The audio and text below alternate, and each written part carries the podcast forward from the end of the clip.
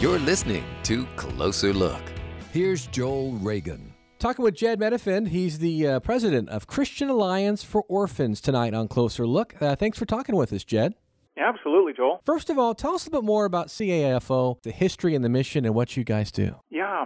Well, the Christian Alliance for Orphans really sprang out of Christian ministries that were serving children and realizing that they were often working in isolation and sometimes even competition with each other. There's now more than 190 organizations, each unique, but all saying, hey, we love Jesus Christ and we really want to reflect his love in caring for vulnerable children. We want to help the church to do that in ways that really reflect quality and wisdom and excellence and the best available knowledge. Is this something that the kind of the church is maybe sometimes maybe kind of overlooks as, as a whole? Talk about all the all the children across the country in the foster care system. Yeah, you know, I'd give two answers to that. Joel. One is that Christians at their best all throughout history have been known for caring for vulnerable children. I mean, in, back in the time of the Roman Empire, when Christians were just a small and you know marginalized minority group, even then they earned a reputation for going outside the city walls when children were abandoned outside of these Roman cities, Christians would go outside and find these children, uh, bring them home, care for them, and often raise them as their own. I would say over the last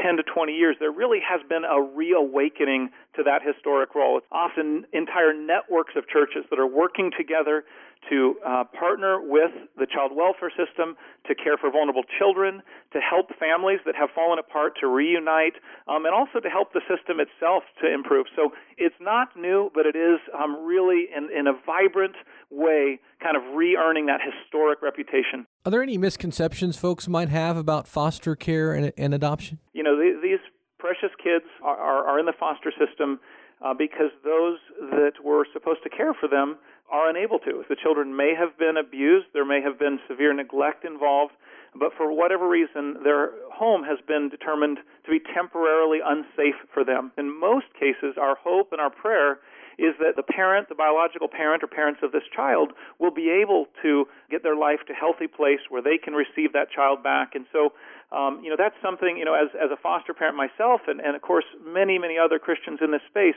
even as they're caring for this particular child or children, they're also praying for this biological parent or parents, and, and often even involved personally um, in their lives, trying to, to help and encourage them back to a healthy place where they can receive the child back. The goal is reunification. Yeah. And, you know, roughly, um, there, there's about 400,000 kids in the U.S. foster system. That overall, about one quarter of those children, their parental relationship has been permanently ended. They are waiting to be adopted into a permanent family. The other three quarters, the, the current hope and prayer is that those families can be reunified. Are there enough foster parents for the uh, kids that are in the system as well? There always has been a need for loving, caring families, right? Because the goal isn't just to get these kids warehoused someplace that will take them, but that they would be cared for in a place where they feel welcome and safe and loved. I would say that there's overall a need for parents across the spectrum, some who are willing to adopt, saying, I, I want to give a child a permanent family. When, it, when a kid no longer has a parental relationship, I'm willing to play that role. And in other cases, uh, there's a need for that temporary care, saying, you know, I will, for as long as this child needs it, I will play a, a role as a parent, a loving, nurturing home uh, until they can be returned to their biological parents. So there, there really is a need for all of the above. Jed Medefind is the uh, president of Christian Alliance for Orphans, and he joins us tonight here on Closer Look. Everybody loves little babies, maybe not at 2.30 in the morning, but most time folks do. But obviously older children as well. There are some challenges when it comes to older children who are in the system, correct? Absolutely. And often it is the hardest for the child welfare system to find homes for older children, children that are 8, 9, or 10, or, you know, 15, 16 years old. It's a very, very significant place to step into the life of a child who many of the young people that I know who have spent years in the foster system uh, have bounced from home to home to home. And, and so uh, providing a place where there is a certain sense of, of belonging is, is such a, just a remarkable experience for a child who has not had that and where they feel like, you know, this is someone who is not just taking me in because they get a, a monthly check, but they are really interested in me. And even if I push back, even if I resist the rules, even if I do things that are meant to press their buttons as a parent, I can tell that they still love me. And when, when you have someone filling that role, it is a truly beautiful reflection of God's love for each of us obviously there are children who are not able to find that forever home and they age out of the system. That's kind of i guess the term. What kind of challenges do children who age out of the system face You know, Joel, it is it is just a heartbreaking story when you look at the the statistics. Um, by the the time they they hit their mid 20s, kids who have aged out of the foster system without being adopted, um, less than half are employed. Uh, of the the young men, about 64% have been incarcerated. Uh, around 70% of the young women are on public assistance of some sort. And, and one statistic that I think is, is very telling is actually they measure rates of PTSD that are double the rates of returning combat veterans. So the things that these young people have experienced, and then they graduate in, into adulthood without that nurture and love and belonging of a family, it really can take its toll. And so, um, for those who can step into the life of these young people, um, ideally, of course, while they're still in the foster system, um, but even as they're making that transition to adulthood, it is a truly opportune time uh, to step into the life of a young person, you never outgrow the need for a family. You know, you, you may no longer need someone to tie your shoes in the morning, but you do always need a place where you can go home to for holidays, someone that you can call for advice, someone that you can figure out, you know, with you how to apply for financial aid at the junior college. These are all things that, that most of us, if we grew up in a, you know, a reasonably healthy family, really take for granted. And and so when when someone can step into the life of one of these young people that is aging out or has aged out and and say I want to be family to you, that can make a profound difference in their lives. You know, I have I have a good friend who's in his late 30s now. Um, and he aged out of the system, and by by all the statistical measures, he's doing great. He graduated from college. Um, he he has started a nonprofit that is actually oriented towards serving vulnerable children. So just just a tremendous guy but he he will you know when we talk vulnerably with one another he will share that he still longs for a family he longs for that that relationship that where you know that even if you really blow it they're still going to be there and you can call them mom and dad and they will call you son or daughter. And so just seeing that even a very successful guy in his late 30s i say you know every one of us uh, so much was made to thrive within family. And when the church can be that for kids that don't have that, whether they're you know five or six years old or 17 or 18 at the point of aging out, or in their 20s or later, it is such a vibrant reflection again of, of God's welcome into His family that He extends to every one of us. Jed Medefind is the president of Christian Alliance for Orphans. He's our guest tonight on Closer Look. And obviously, as a foster parent or maybe adoptive parent, and maybe you come across folks in your church, maybe folks that you just see out and about, are there ways that folks can maybe be sensitive to the fact that you have a foster child or maybe somebody has an adoptive child and maybe the way they interact with you? Absolutely. You know, we often say the Christian Alliance for Orphans, not everyone is called to adopt and not everyone is called to foster. Not everyone is called to be a mentor to a kid that's aging out. Um, but every one of us can play a really vital role in the local church becoming a place of welcome for children that the world has forgotten. And so when there are families in the church that have fostered, uh, that are fostering, that, that have adopted, um, the other church members can play such a significant role in wrapping around those families. And I'll just say, share personally, Joel, I, I remember a while back, um, my wife and I got a call from our foster agency, and they had a little boy who was uh, a preemie um, and was had, was just recently coming from the hospital, had been born quite early, and they asked if we would uh, receive this child, and and we were very excited. But but our youngest at the time was four years old, and so we had gotten rid of you know all of our baby stuff and, and that sort of thing, and so we were scrambling to try to get prepared to receive this little guy. And what was amazing was people in our church found out about this, and just that very afternoon, as we were trying to get a million things ready, people began showing up with bags of infant diapers and bags of clothing. Um, and uh, there was a, this diaper genie that would not let any stink out from the diapers, you know, and, and all these things that we needed, you know, bringing meals over over the course of the weeks ahead.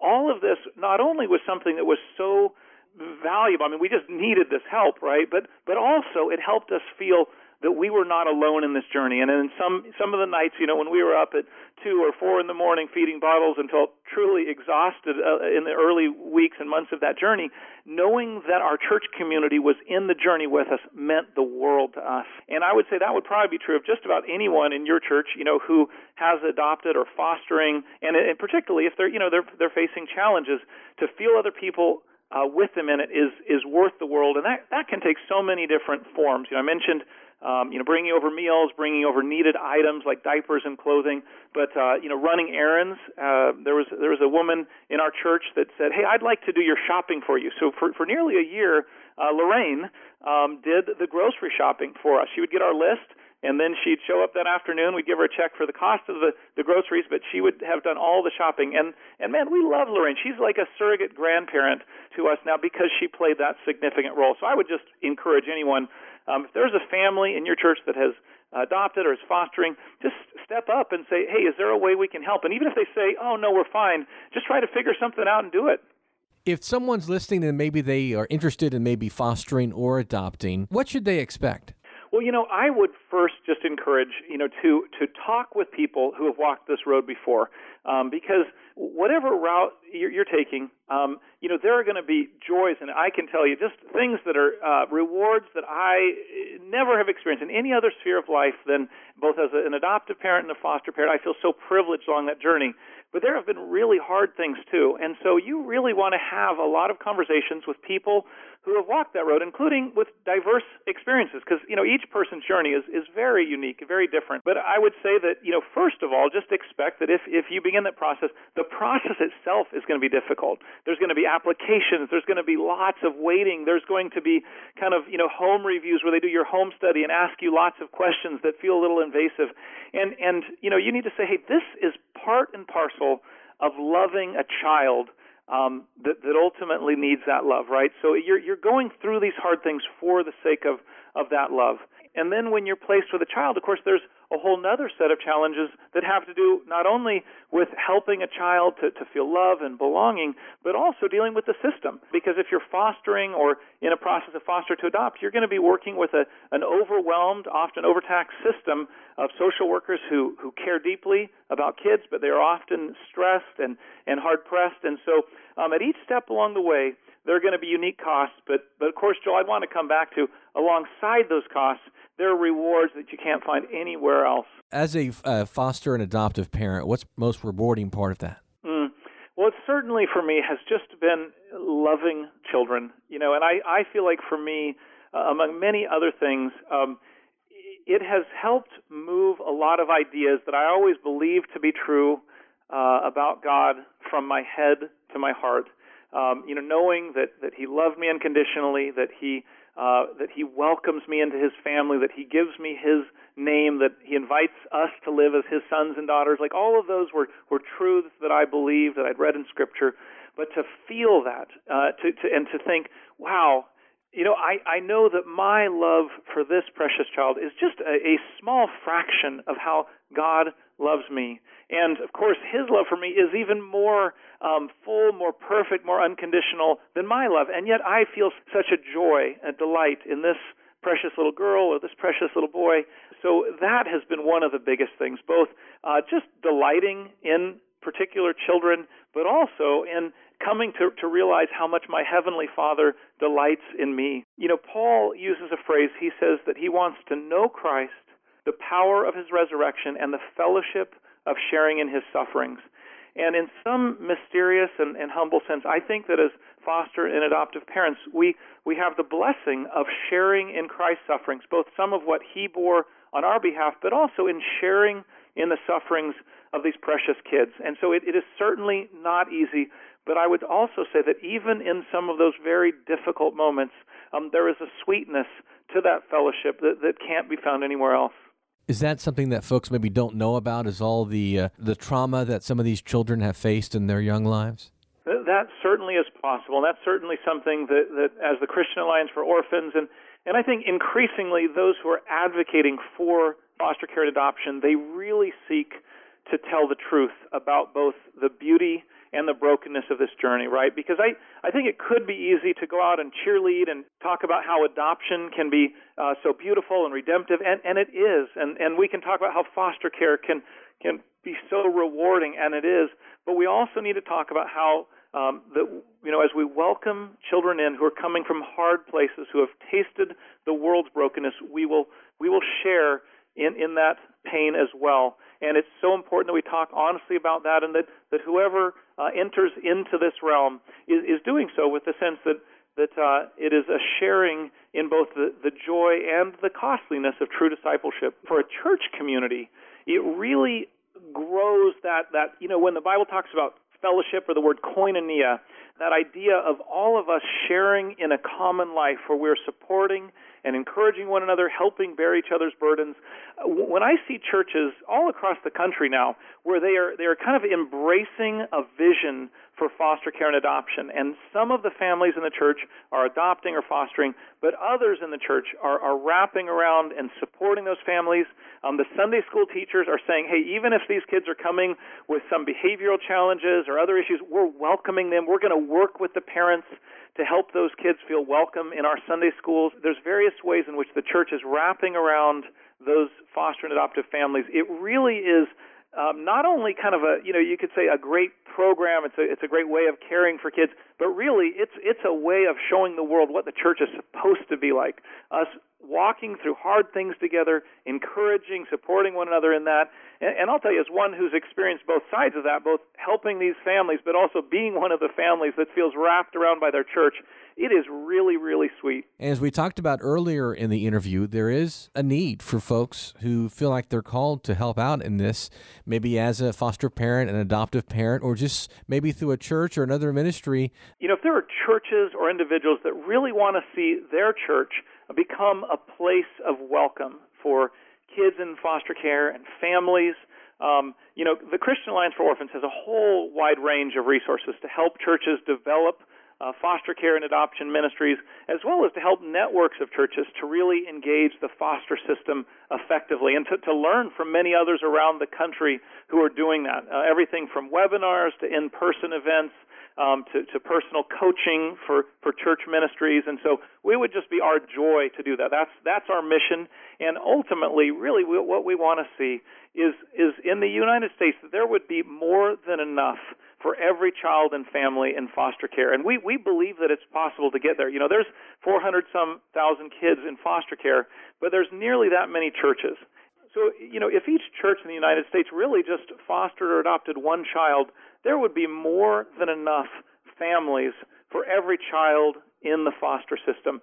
And, and you know, Joel, I think that would be a marvelous way for the church to be known, right? The, the outside world would look at the church and say, hey, there's a lot of things that I might disagree with those Christians about, but man, I know they are the ones who will take the kids that everyone else seems to have forgotten. They're the ones that, that meet kids in their most hurting place and welcome them in. And I think if that is how the church can be known, uh, it will show the world a totally different reflection of God's heart than perhaps many people have ever seen. Christian Alliance for Orphans, CAFO.org is the website. John Medefind is the uh, president of Christian Alliance for Orphans. Really appreciate your time tonight. Hey, thanks for having me, Joel. For a closer look, I'm Joel Reagan. This has been Air One Closer Look. Find us online at airone.com.